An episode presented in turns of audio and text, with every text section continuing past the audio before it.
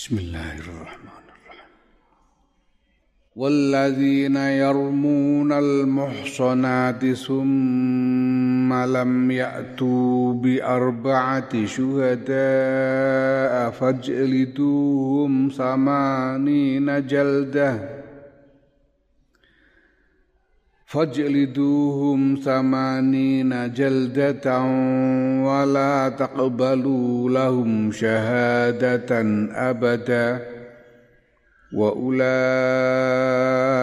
هم الفاسقون.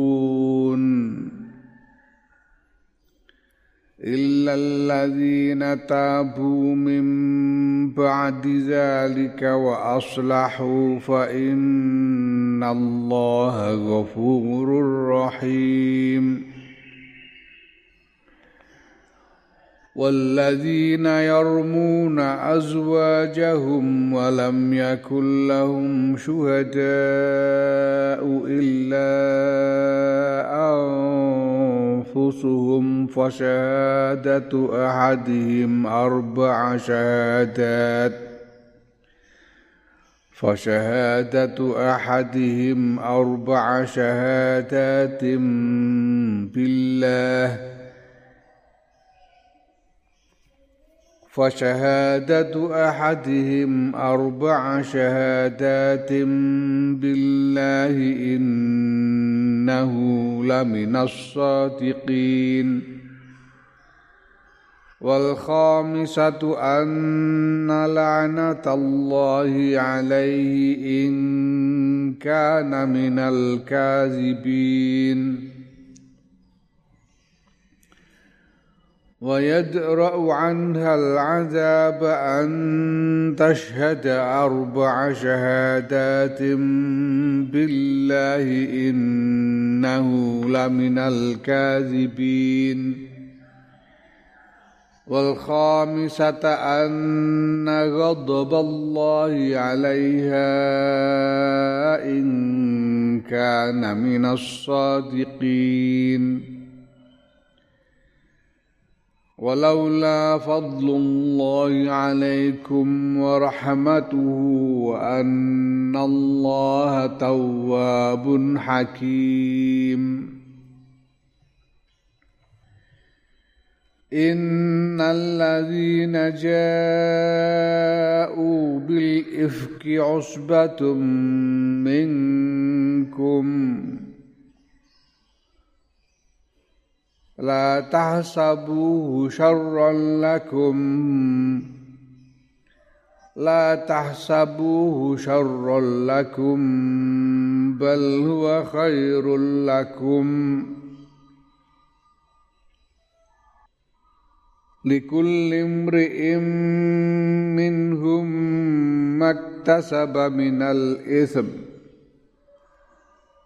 والذي تولى كبره منهم له عذاب عظيم. لولا إذ سمعتموه ظن المؤمنون والمؤمنات بأنفسهم خيراً. لولا إذ سمعتموه ظن المؤمنون والمؤمنات بأنفسهم خيرا وقالوا هذا إفك مبين. لولا جاءوا عليه بأربعة شهداء فإن لم يأتوا بالشهداء فأولئك عند الله هم الكاذبون. ولولا فضل الله عليكم ورحمته في الدنيا والآخرة لمس ولولا فضل الله عليكم ورحمته في الدنيا والآخرة لمسكم فيما أفضتم فيه عذاب عظيم. والذين تيوون yarmuna kang nuduh sapa alladzina almuhsanati. Ing wong-wong muhson wong muhson wong sing wis tau rabi. Sing dipasune kene wong muhson al-afifati kang ngadoi maksiat afif iku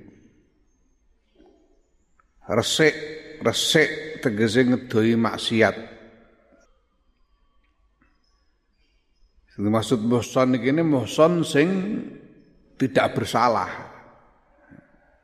Orang yang bersih, orang baik-baik.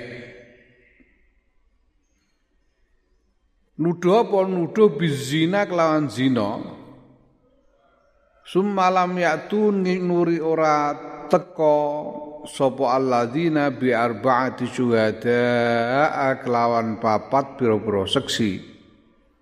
Ala zinahunna ing ngatasé zinane muhsanat. Seksi biruk yatihim kelawan weruhe syuhada. Seksi sing weruh dhewe tenan weruh dhewe iku sing dianggep sah nyekseni dhewe iku nek pancen ya weruh dhewe apa jenenge? Ya dukhul laham fil laham manjinge weruh manjinge tenan. Nek mau terima weruh oleh nyepi wong loro umpamane iku sedurung sah sebagai kesaksian zina. Kesaksian zina kudu weruh. Weruh kategori zinane. Zina iku kategori zina iku ya kategori manjing iku mau, kategori dukhul iku.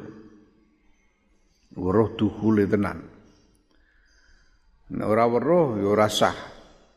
Nah kudu ana wong papat sing nyekseni dengan cara yang seperti itu sehingga sah bisa diterima tuduhannya. Nah kalau ada orang menuduh orang baik-baik tapi tidak bisa menghadirkan empat orang saksi seperti itu, fajliduhum mongkon jilito sira ing allazina ae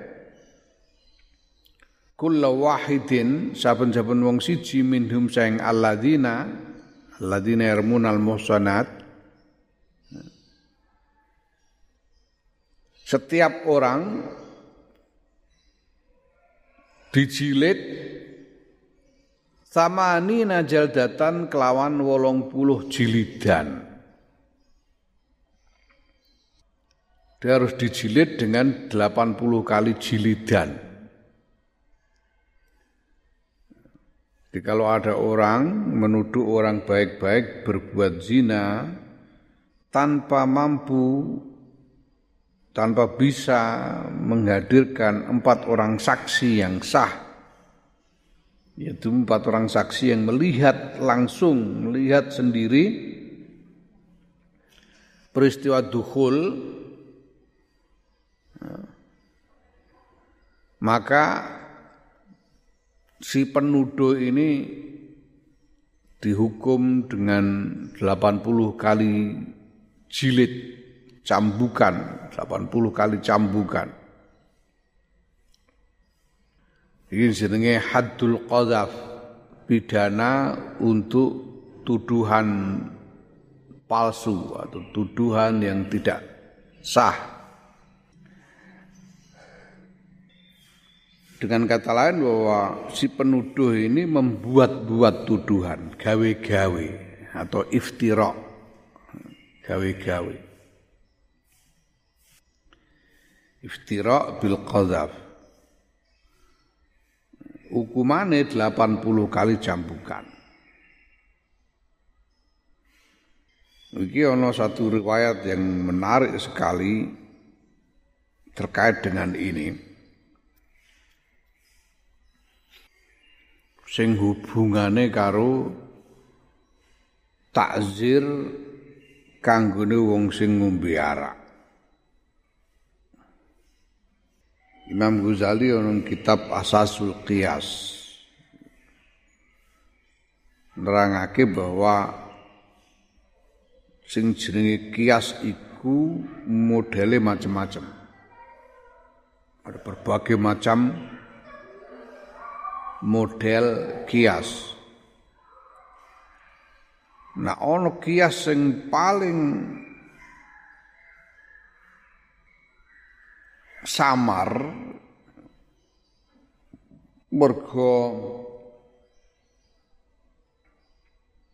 kias iki mau tata lahire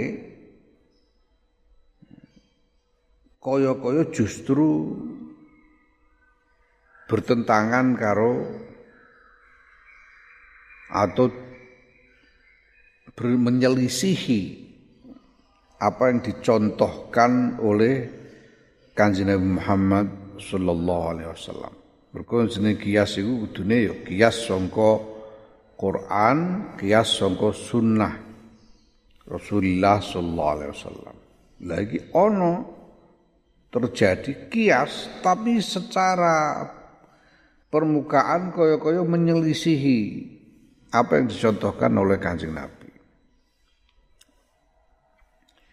Jadi ngono ceritane biyen kuwi nalika Homer mulai diharamake ngombe khamr iku ya iki zamane Kanjeng Nabi, zamane isih ana Kanjeng Muhammad sallallahu alaihi wasallam. Wis dikaramake khamr iku tapi wong ngombe khamr iku sih dianggap pidana ringan. Dianggap kesalahan kecil lah. Sehingga hukumannya ringan banget. Hukumannya ringan banget. Hukumannya itu mau disabeti nganggo kelambi ngono, sabet nganggo pakaian utawa nganggo sandal. Iku ae ora akeh-akeh. Ana sing disabet ping 40, ana disabet ping 20, ngono ya tergantung akeh sithike oleh ngombe khamr iki. Jadi walhasil niku kaya-kaya cuma hukuman itu cuma untuk mempermalukan ngono ae, tapi ora nglarani. Ya mergo zaman sahabat iku sing jenenge nulayani perintahe Kanjeng Nabi Muhammad sallallahu alaihi wasallam iku ep gedhe wisan. Kanjeng Nabi dawuh A kok ana sing sulaya ora manut iku wis menjadi sesuatu yang memalukan sekali, tercela memalukan sekali zaman semono. Sehingga hukuman fisik takzir fisik yang dikenakan kepada orang yang minum khamr pada zaman Kanjeng Nabi ringan sekali. Cukup sekedar cukup untuk membuat si pelaku ini malu karena ketahuan orang banyak minum khamr dan itu berarti menyelisihi Kanjeng Nabi Muhammad sallallahu alaihi wasallam. Nah, Belakangan sak bungkure Kanjeng Nabi di bawah kepemimpinan para sahabat iki akeh wong-wong anyar sing mlebu Islam. Dimulai berkembang jenenge generasi tabi'in. Apa meneh zamane Sayyidina Umar bin Khattab yang sudah melakukan ekspansi sampai melampaui batas-batas wilayah Arab bedah Persia, bedah Mesir Sayyidina Umar. Ya. Hingga akeh wong-wong Islam anyaran, Islam Islam anyaran iki. Sing durung tahu ketemu Kanjeng Nabi. Durung tahu ketemu Kanjeng Nabi. Ya, Kanjeng Nabi dhewe wong wis kapundhut sehingga kaya-kaya ku wis wis ora ana sing disungkani wis ora ana kaya-kaya. Nah dengan pidana yang ringan itu orang kemudian tidak merasa takut. Alah, sabet sandal ping selawe, sabet sandal putang puluh piro larane. Do ngombe ngombe komer ngono, wis ngombe komer konangan ya wis disabet ngono ne ora ora isin ora apa. Sesuatu yang pada zaman sahabat itu dianggap sangat memalukan, belakangan dianggap lumrah. Dan orang tidak takut dong enteng disambet disabeti sandal pira larane sabeti sandal tang larane. Sehingga marah. Wong ngombe khamr zaman Sayyidina Umar marah. Sayyidina Umar ngantek piye carane? marak ngene. Ya. Senajan diancam hukuman aku mau, marah tetap marah mergo hukumannya dianggap ringan. Ringan ancaman hukumannya ringan. Saya tidak Umar ngantek oh, apa jenenge apa dipajeki pisan apa piye khamr iki untuk mengendalikan peredarannya ya apa komre sing dipajek sing dipajeki larang pisan ngono. Ben wong ben ora cucuk. Apa piye?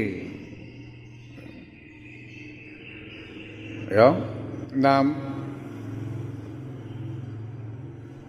kebijakan-kebijakan yang diambil ternyata gagal mengendalikan maraknya orang-orang minum homer. Iki ra kayak ngetren iki beritane gara-gara nah, omnibus law ini undang-undang terkait investasi minuman keras. Cedera Umar ku biyen tau majeki komer. Tarik pajak pisan ae sing larang pisan ben wong ben ora cucuk. Apa jenenge adol khomer. Nek sing adol khomer berkurang sing ngombe ra ya berkurang. Ternyata tidak mampu mengendalikan tetap. Akhirnya musyawarah karo para sahabat. Musyawarah para sahabat piye enak-enak. Sing menarik kemudian Sayyidina Ali bin Abi Thalib karramallahu wajah ngusulno supaya memperberat hukuman bagi peminum khamr. Sing biasane ku apa jenenge mau disabet nganggo pakaian atau nganggo sandal Sayyidina Ali usul hukuman ya takzir peminum khamr ditingkatkan menjadi 80 kali jilid. Usul. Anu mawon tiang sing ngombe khamr cambuk ping 80 mawon. Ya sahabat-sahabat mempertanyakan, lah kok ngono dasare apa? Kanjeng Nabi mbiyen niku hukumane zaman Kanjeng Nabi namung disabeti pakaian utawa sandal. Iku wae ora ngantek ping 80 ono maksimal ping 40. Akeh-akeh yo bangsa ping 20 ping 20 ngono. Iki kok sabet cambuk ping 80 dasare apa? Nah, Sayyidina Ali lalu terus hujjah man hadhiya ya man syaraba sakara wa man sakara hadhiya wa man hadhiya iftara Wolong puluh cambukan iku padha karo hukume wong sing sumpah palsu, padha karo haddul qadzaf. 80 kali cambuk. Sama Nina? Jalda. wong sing membuat tuduhan palsu itu gawe-gawe iftara iftira iftara. Oh, gawe-gawe membuat-buat sesuatu yang tidak benar. Nah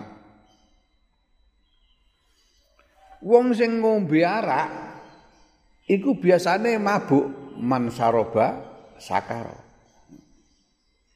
wong sing ngombe arak biasane mabuk.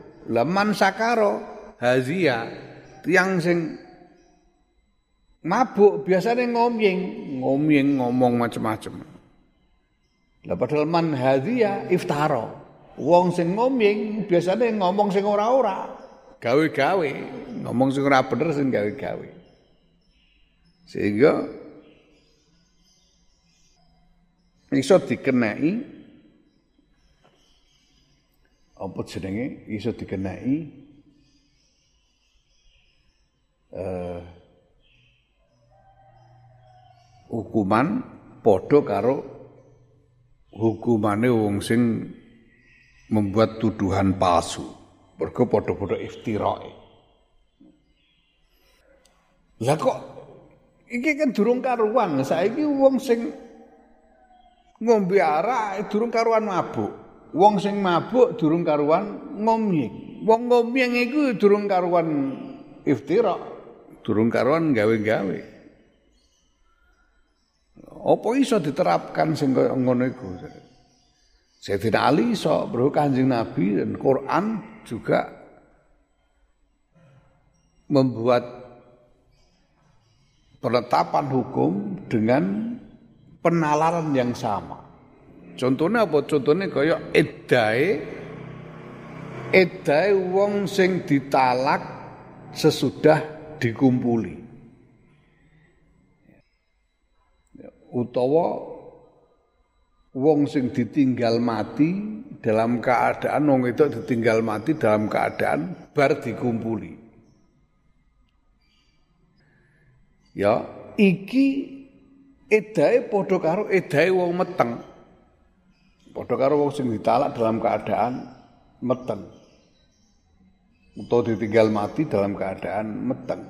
Yaitu sampai lahirnya bayi atau sampai masa berakhirnya kehamilan.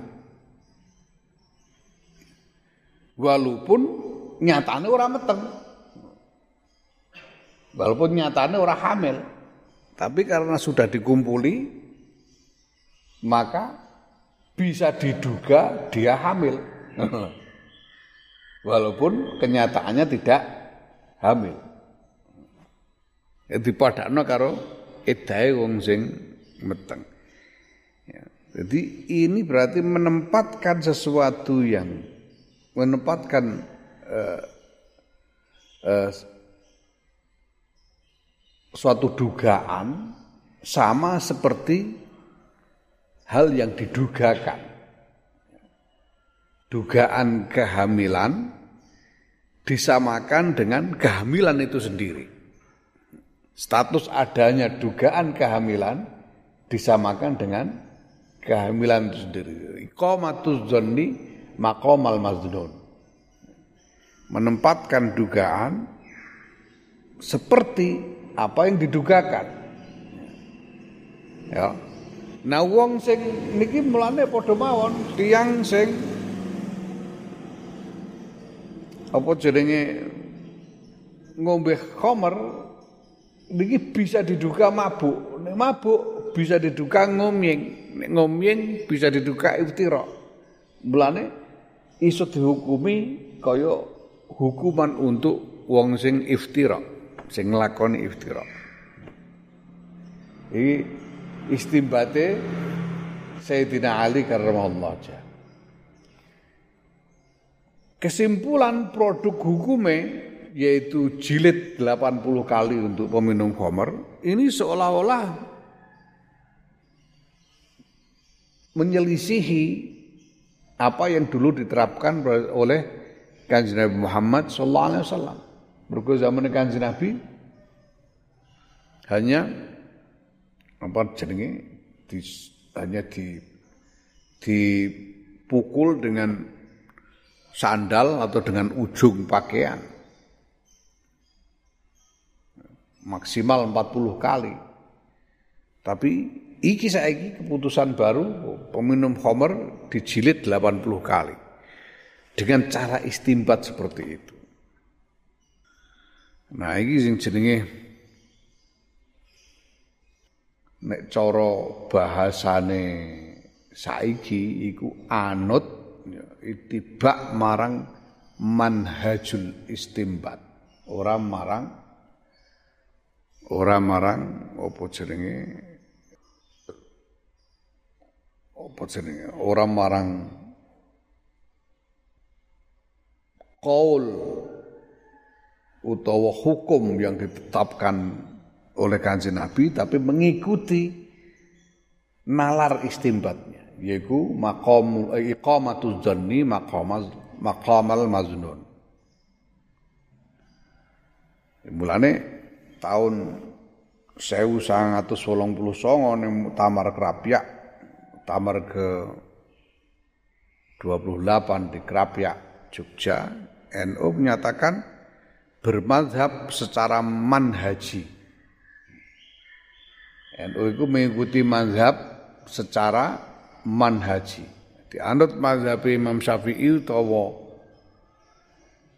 mazhab Imam Malik, Imam Abu Hanifah, Imam Ahmad bin Hambal tapi secara manhaji, orang secara qaul itu. Siapa? Kita mengikuti metode istimbatnya Imam Syafi'i dan lain-lain itu. Walaupun nanti kesimpulannya karena keadaan sekarang berbeda dengan keadaan di masa lalu, kesimpulan hukum mengenai sesuatu bisa berbeda dari kesimpulan yang dibuat oleh eh, para mujtahid pada masa lalu. Tapi kesimpulan itu dibuat dengan metode, dengan manhaj, ya, dengan cara istimbat, dengan usul yang sama seperti yang digunakan oleh para mustahid ini jenenge bermadzhab secara manhaji. Sayyidina Ali Sayyidina Ali membuat kesimpulan hukum yang berbeda dari apa yang dulu diterapkan pada zaman Kanjeng Nabi dalam soal hukuman untuk peminum khamr. Tapi Sayyidina Ali membuat kesimpulannya dengan metode istimbat yang sama seperti yang digunakan oleh kanjeng Nabi. Iki. Ya, mulane kemudian ya karena keadaan berbeda. Biyen para sahabat iku lagi diisin-isin ngono ku wis pedine ra karuan, ora wani. Dipermalukan sebagai orang yang melanggar eh, larangan Kanjeng Nabi ngono isine ora nemen, isin banget zamane para sahabat. Zaman para tabiin ora pati ya ora ono sing disukani. Ya dadi nek trimo disamblek sandal ngono ae ora diblas. Keadaan berubah. Maka kemudian diperlukan istimbat baru untuk membuat kesimpulan hukum yang baru dengan metode istimbat yang sama seperti yang digunakan oleh Kanjeng Nabi. Sehingga kemudian pada tahun 89 itu juga 1989 Nahdlatul menyatakan bahwa fikih harus dikontekstualisasikan dengan perkembangan zaman. Karena zaman berubah. Harus disesuaikan dengan konteks zaman. Istibat meneh dengan usul yang sama yang ditetapkan di dalam mazhab-mazhab itu. Ya. Mereka ngono ya, dawuh Ki Ali Maksum yang terkenal banget waktu itu bahwa Islam itu harus solihun likulli zaman wa makan. Islam itu harus soleh di segala zaman dan tempat. Soleh itu tegese kompatibel, cocok, sesuai, selaras. Ya. Beneficent, membawa kemaslahatan di segala zaman dan makan. Ya. Sehingga kalau misalnya hukum yang dulu ditetapkan pada masa lalu dipaksakan di saat ini menimbulkan masalah, ya kita harus pikirkan supaya eh, ketemu kesimpulan yang baru. Ngono. Ya. Nah, sing jelas iki ngono ya, wong sing nuduh tanpa saksi jenenge qadzaf. Buat tuduhan palsu hukumane dijilid ping 80. Wala takbalu lan aja nampa sira kabeh lahum maring alladzina wong sing membuat tuduhan palsu mau syahadatan syahadatan ing kesaksian. Fi syai'in ing jangan suci kesaksian apa pun jangan diterima. Abadan yang dalam selawase. Orang yang sudah pernah menuduh tanpa bukti tanpa bayinah tanpa saksi maka dia dihukum 80 kali cambukan dan uh, apa jenenge tidak diterima kesaksiannya. Sesudah itu dia mau bersaksi apa saja tidak diterima kesaksiannya. Nah, maka nenggone usul fikih ono kaidah al bayyinatu lil mudda'i wal yaminu liman angkar. Ini dari rangkaian ayat-ayat ini ini bisa sampai kepada kesimpulan itu bahwa al, al bayyinatu alal mudda'i al bayyinatu alal mudda'i wal yaminu liman angkara. Al bayyinatu tawi bukti-bukti dan saksi, bukti dan saksi bayyinah itu pembuktian dan kesaksian. Iku ala alal mudda'i menjadi kewajiban dari orang yang menuduh al bayyinatu alal mudda'i. Kewajiban dari orang yang menuduh. Sedangkan wal yaminu liman angkaro orang yang mengingkari tuduhan, orang yang dituduh kemudian dia mengingkarinya, ini cukup ingkar dengan sumpah yaminu tawi sumpah iku liman angkara dadi hak kedue wong sing ingkar marang tuduhan. Ya ning kono iku tuntutan wong-wong do muni soal pembuktian terbalik iku nek cara nek cara uh, fikih ya ora gathuk mergo sing tertuduh cukup sumpah ora ngono ae tergantung sing nuduh iso buktikan apa ora. Nek iso buktikan ya dihukum. Nek ora ora. Iku. Ya. Bahkan dalam kaitannya dengan zina kalau menuduh zina dan tidak bisa menghadirkan bayinah apa bayinah untuk tuduhan zina itu? Yaitu empat orang saksi yang menyaksikan sendiri. Bayinah Nah kalau bisa tidak bisa menghadirkan bayina maka dia dihukum dengan 80 kali cambukan dan tidak diterima kesaksiannya selama-lamanya sudah itu. Nah, wa ulaika utawi kulah mengkono-kono alladzina wong sing menuduh tanpa bukti hum ya ulaika iku al fasiquna wong-wong kang fasik kabeh. Wong fasik tegese wong sing ora soleh. Wong sing ora soleh, wong fasik. Wong sing menanggung kesalahan besar. Orang yang karena punya kesalahan besar maka dianggap tidak dapat dipercaya, tidak kredibel. dianggap tidak kredibel. Karena menanggung kesalahan besar. Jadi fasik li'tianihim krana nekani ne ulaika kabiratan ing dosa gedhe iku dosa menuduh membuat tuduhan palsu Nah ngono iku illal ladzina kejaba wong-wong tabu kang padha tobat sapa alladzina min ba'di dzalika ing dalem sakwuse mengkono-mengkono mengkono-mengkono mazkur yaiku melakukan kesalahan tuduhan palsu mau. Wa aslahu lan bagusake sapa alladzina tegese bagusake amalahum ing ngamale alladzina. Fa innallaha mangkustune Gusti Allah ghafurun moho ngapura lahum maring alladzina ngapura qadzafahum ing Gusti Allah ngapura qadzafahum ing tuduhan palsune alladzina rahimun tur maha welas bihim kelawan alladzina ya. Welase bentuk welase apa? Bentuk welase Gusti Allah iku bi ilhamihim kelawan par, kelawan paring ilham marang alladzina. Bentuke mengilhami alladzina mau atau bata ing tobat. Fabiha mongko kelawan mongko sebab tobat yang tahi eh, rampung apa fusquhum kefasikane alladzina.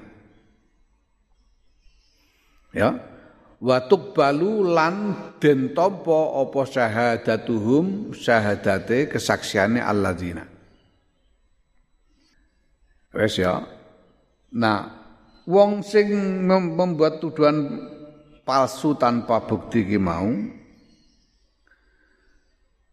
dari sisi eh, marang Gusti Allah ya dosa gede. Dosa gede.